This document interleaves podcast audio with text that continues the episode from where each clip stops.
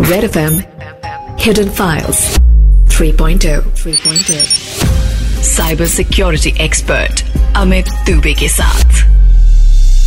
Robin चड्डा जी एक बड़े businessman हैं और दिल्ली में रहते हैं।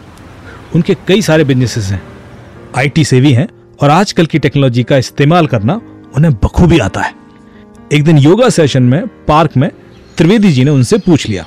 आप हमेशा चिल रहते हैं रॉबिन जी। यहाँ बिज़नेस की टेंशन में बाल झड़ गए मेरे।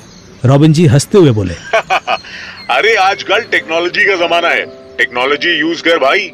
देखो मैंने हर चीज़ का प्रोसेस बना दिया। टीम अपना काम करती है। ऑनलाइन ऑर्डर आते हैं। टीम ऑर्डर डिस्पैच कर देती है। और मैं यहाँ बैठे बैठे मोबाइल पे देख लेता हूँ कि धंधा ठीक चल रहा है। त्रिवेदी जी अब वो दिन गए जब गल्ले पे बैठ के धंधा होता था। आप भी टेक्नोलॉजी का यूज़ करो। ऐसे हर चीज़ खुद करते रहे तो जल्दी बूढ़े हो जाएँगे। फिर रॉबिन जी अपने मोबाइल पर त्रिवेदी जी को अपने ऑफ़िस का डैशबोर्ड दिखाने लगे। त्रिवेदी जी इम्प्रेस थे और प्लान कर रहे थे कि उनको भी कुछ ऐसा यूज़ करना चाहिए।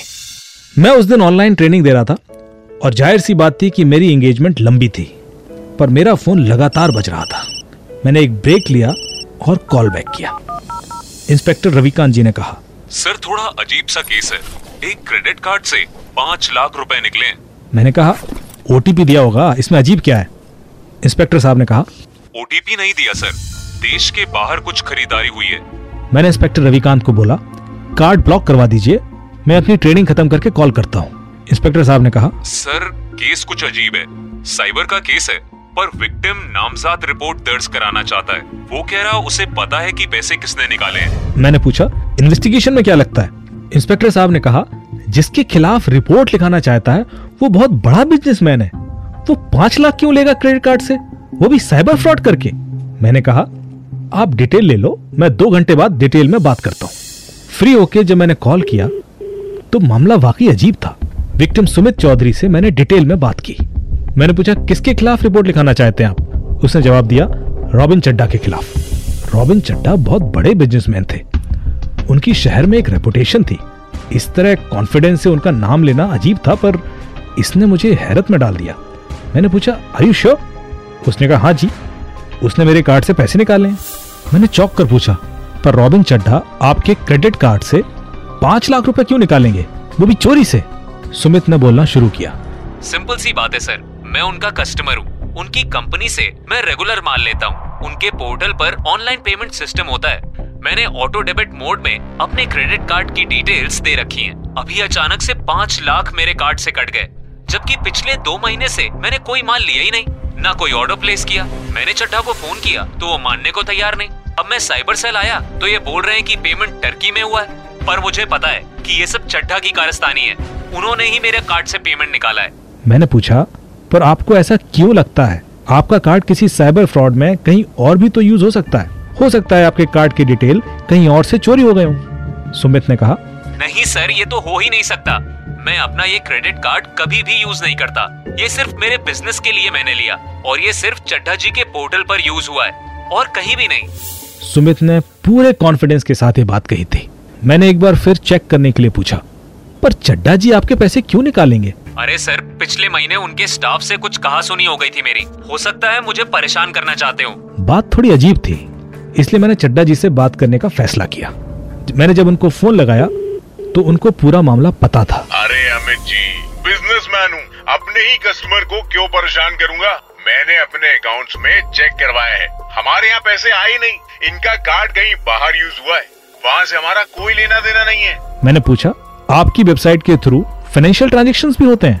उन्होंने कहा हाँ जी, पूरा सीआरएम पोर्टल भी है। मैंने बोला, अपनी वेबसाइट का नाम बताइए। रॉबिन जी ने अपनी वेबसाइट का नाम बताया। मैंने तुरंत अपने फ़ोन में स्टोर्ड पाईलाइट एप्लीकेशन को खोला और उनकी वेबसाइट का नाम उसमें टाइप कर दिया। पाईलाइट P I L I T एक मोबाइल एप्लीकेशन है। ये फ्री है और इसमें आप किसी भी वेब एप्लीकेशन की सिक्योरिटी चेक कर सकते हैं। ये आपको बता देती है कि वेब एप्लीकेशन की सिक्योरिटी ए ग्रेड है बी ग्रेड है सी ग्रेड है या फिर एफ़ ग्रेड यह आपकी वेबसाइट की कमजोरियाँ भी बता देती है। मैंने जैसे ही रिपोर्ट देखी रॉबिन जी के पोर्टल की सिक्योरिटी सी ग्रेड की थी। उसमें बहुत सारी हाई लेवल वलनरेबिलिटीज थी।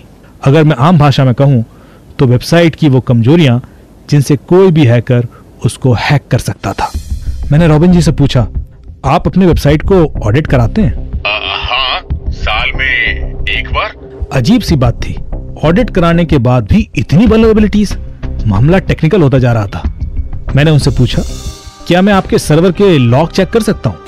लॉग्स वो डिटेल्स होते हैं जिसमें किसी भी सर्वर की एक्टिविटीज़ का लेखा जोखा होता है कि जिसने भी उस सर्वर को एक्सेस किया कब किया और उसने क्या किया कुछ ऐड किया या डिलीट किया। अ- अ- अरे पर क्यों? आपको वाकई लगता है कि टर्की में किसी ट्रांजैक्शन का लिंक हमसे हो सकता है? मैंने कहा हो सकता है सर। ये तो सर्वर चेक करके ही पता चलेगा ना। लेकिन रॉबिन जी थोड़ा हिचक रहे थे। अरे, पर ऐसे बिना किसी रीजन सर्वर ऑडिट क्यों कराऊं मैं? मैंने कहा, देखिए सर, ये हमें भी पता है कि इसमें आपकी कोई गलती नहीं है। पर सुमित जी के क्रेडिट कार्ड का डिटेल सिर्फ़ आपके सर्वर पर ही था और कहीं नहीं तो हो सकता है आपके सर्वर से किसी ने एक्सेस किया हो। काफ़ी समझाने के बाद रॉबिन जी ने मुझे अगले दिन सर्वर ऑडिट करने की परमिशन दे दी। करीब दो घंटे की मेहनत के बाद जो हमारे सामने था, वो और भी अजीब था। रॉबिन जी के सर्वर को किसी एक्सटर्नल लोकेशन से एडमिन मोड में एक्सेस किया गया था और वो आईपी नीदरलैंड का था। मतलब साफ़ था कि कोई था जिसने रॉबिन जी का सर्वर हैक किया हुआ था और वो सर्वर में स्टोर डिटेल्स पढ़ सकता था और एडिट भी कर सकता था। लॉग एनालिसिस करने से हमें यह मिला कि जिस दिन सुमित जी का क्रेडिट कार्ड टर्की में यूज़ हुआ था, उस दिन भी रॉबिन जी का सर्वर एक्सेस हुआ था। मतलब कि क्रिमिनल ने क्रेडिट कार्ड के डिटेल्स यहाँ से उड़ाए थे।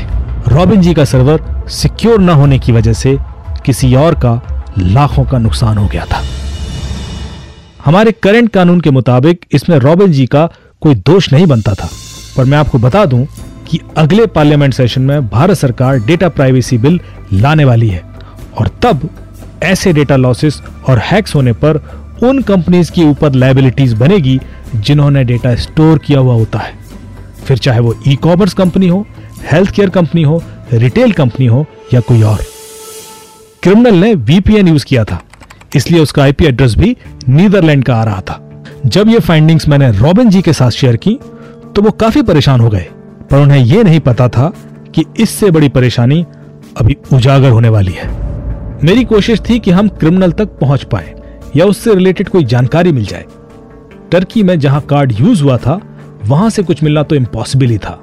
पर मेरा मन यह मानने को राज़ी नहीं था कि अगर क्रिमिनल ने सर्वर हैक कर रखा था तो उसने सिर्फ़ एक क्रेडिट कार्ड की डिटेल्स ही क्यों चुराए? वो कुछ बड़ा भी तो कर सकता था। या शायद उसने किया हो, जो हमें नहीं पता। जब मैंने यह देखना शुरू किया कि क्रिमिनल ने सर्वर को कितनी बार एक्सेस किया है और कब कब? तो एक एक करके काफ़ी तार खुलना शुरू हो गए। क्रिमिनल ने सर्वर को करीब हर दिन एक्सेस किया था। मतलब कुछ था जो वो डेली कर रहा था। एक्टिविटी लॉग्स को मॉनिटर करते करते मुझे वो चीज़ मिल गई और जब मैंने वो बात रॉबिन जी को बताई तो उनके होश उड़ गए। क्रिमिनल ने दो कस्टमर्स के बिल्स में छेड़छाड़ की थी। माल के रेट के हिसाब से जो पेमेंट होना चाहिए था उससे करीब 30 परसेंट कम में बिल किया गया था। मतलब कि इस छेड़खानी से उन दोनों कस्टमर्स को सीधा फ़ायदा हुआ था। जब अकाउंट डिपार्टमेंट और दूसरे एम्प्लॉइज से इस बारे में बात की गई तो उन्हें इस बारे में कुछ पता नहीं था। मंथली ट्रांजैक्शन ज़्यादा होने से ये अमाउंट हमेशा छुप जाता था और लॉसेस में दिखाया जाता था। रॉबिन जी को हर महीने धीरे धीरे कोई चूना लगा रहा था और वो इससे अनजान थे। अगर आज सुमित जी के लॉस को लेकर सर्वर ऑडिटिंग ना की जाती तो न जाने कब तक ये स्कैम चलता रहता। सर्वर ऑडिट के कुछ देर बाद अब रॉबिन जी थाने में रिपोर्ट लिखा रहे थे। कम से कम अब इनके केस में हमें पता था कि जिन लोगों को फ़ायदा हुआ, वो लोग कौन थे। और जिन लोगों को फ़ायदा हुआ, जब पुलिस ने उनसे पूछताछ शुरू की तो मामला खुलता चला गया। रॉबिन जी का एक कस्टमर राजा सिंह, जो कि एक इंजीनियर था उसने एक हैकर हायर करके रॉबिन जी का सर्वर हैक करवाया था। पहले शायद उसकी मंशा कुछ और रही होगी, पर जब इन्होंने देखा कि सर्वर में कुछ फील्ड्स को लेकर छेड़खानी की जा सकती है तो इन्होंने पहले तो खुद फ़ायदा उठाना शुरू किया और फिर एक और कस्टमर को भी वो बेनिफिट पहुंचाना शुरू कर दिया। ये काम एक हायर्ड हैकर अखिलेश करता था। अखिलेश को इस काम के थोड़े बहुत पैसे दिए जाते थे, पर फिर अखिलेश के मन में भी लालच आ गया और उसने भी एक दाव खेलने की सोची। अखिलेश ने सर्वर से एक क्रेडिट कार्ड डिटेल चुरा लिया और उसको अपने हैकर ग्रुप में बेच दिया। क्रेडिट कार्ड उसने डेढ़ लाख रुपए में बेचा था, पर जिस हैकर ने वो खरीदा, उसने पहला ट्रांजेक्शन पाँच लाख का किया। और इससे पहले कि वो और ट्रांजेक्शन करता, सुमित जी की समझदारी से वो कार्ड ब्लॉक हो गया। आजकल लोग अपने बिजनेसेस ऑनलाइन करने लगे हैं। लोगों की अपनी प्रमोशनल वेबसाइट्स होती हैं। पर वो उन वेब पोर्टल्स की सिक्योरिटी को लेकर ज़्यादा फोकस नहीं होते। अगर आपकी वेबसाइट कोई हैकर हैक कर ले तो वो आपको कितना नुकसान पहुँचा सकता है, ये सोचिए। वेबसाइट की सिक्योरिटी करना बहुत ज़रूरी है। आप किस तरह, इस तरह के क्राइम से बचे रह सकते हैं, हमें बताएँगे हमारे आज के expert, DCP Delhi Shri Deepak Yadav ji.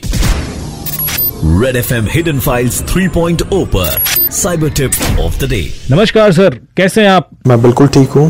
Thank you ये आज का केस तो वाकई बड़ा कॉम्प्लिकेटेड था। क्या टिप देना चाहेंगे आप? आज के केस से रिलेटेड जो इम्पोर्टेंट चीज़ ध्यान में रखने की है वो है कि इन वेबसाइट्स का रेगुलर सिक्योरिटी ऑडिट करवाना चाहिए। बहुत सारी फ्रीली अवेलेबल सर्विसेज़ भी हैं ऑनलाइन जहाँ पर आप अपनी वेबसाइट का एनालिसिस करवा कर उसमें क्या वलनरेबिलिटीज हैं, क्या सिक्योरिटी लूप होल्स हैं, वो पता कर सकते हैं। अगर आपकी वेबसाइट की ग्रेडिंग पुअर है तो आप डेफिनेटली अपने जो वेबसाइट के डेवलपर हैं, उनके साथ डिस्कशन करें, उनसे ये डिटेल शेयर करें, ताकि वो इस तरह के जो लूप होल्स हैं, उनको प्लग कर सकें। Thank you thank you so much sir बहुत बहुत धन्यवाद आपका हमें ये टिप देने के लिए। और अगर आप लोगों को भी ऐसी और टिप्स और केसेस सुनने हैं तो रेड एफएम इंडिया ऐप पर हिडन फाइल्स पॉडकास्ट अवेलेबल है। मुझे आप ट्विटर पर एट साइबर दुबे और फेसबुक पर रूट 64 फाउंडेशन के पेज के थ्रू ढूंढ सकते हैं। हम आपको और भी डाइवर्स साइबर क्राइम केसेस सुनाते रहेंगे ओनली ऑन हिडन फाइल्स 3.0 बजाते रहो। Red FM Hidden Files 3.0 3.0 cyber security expert Amit Dubey के साथ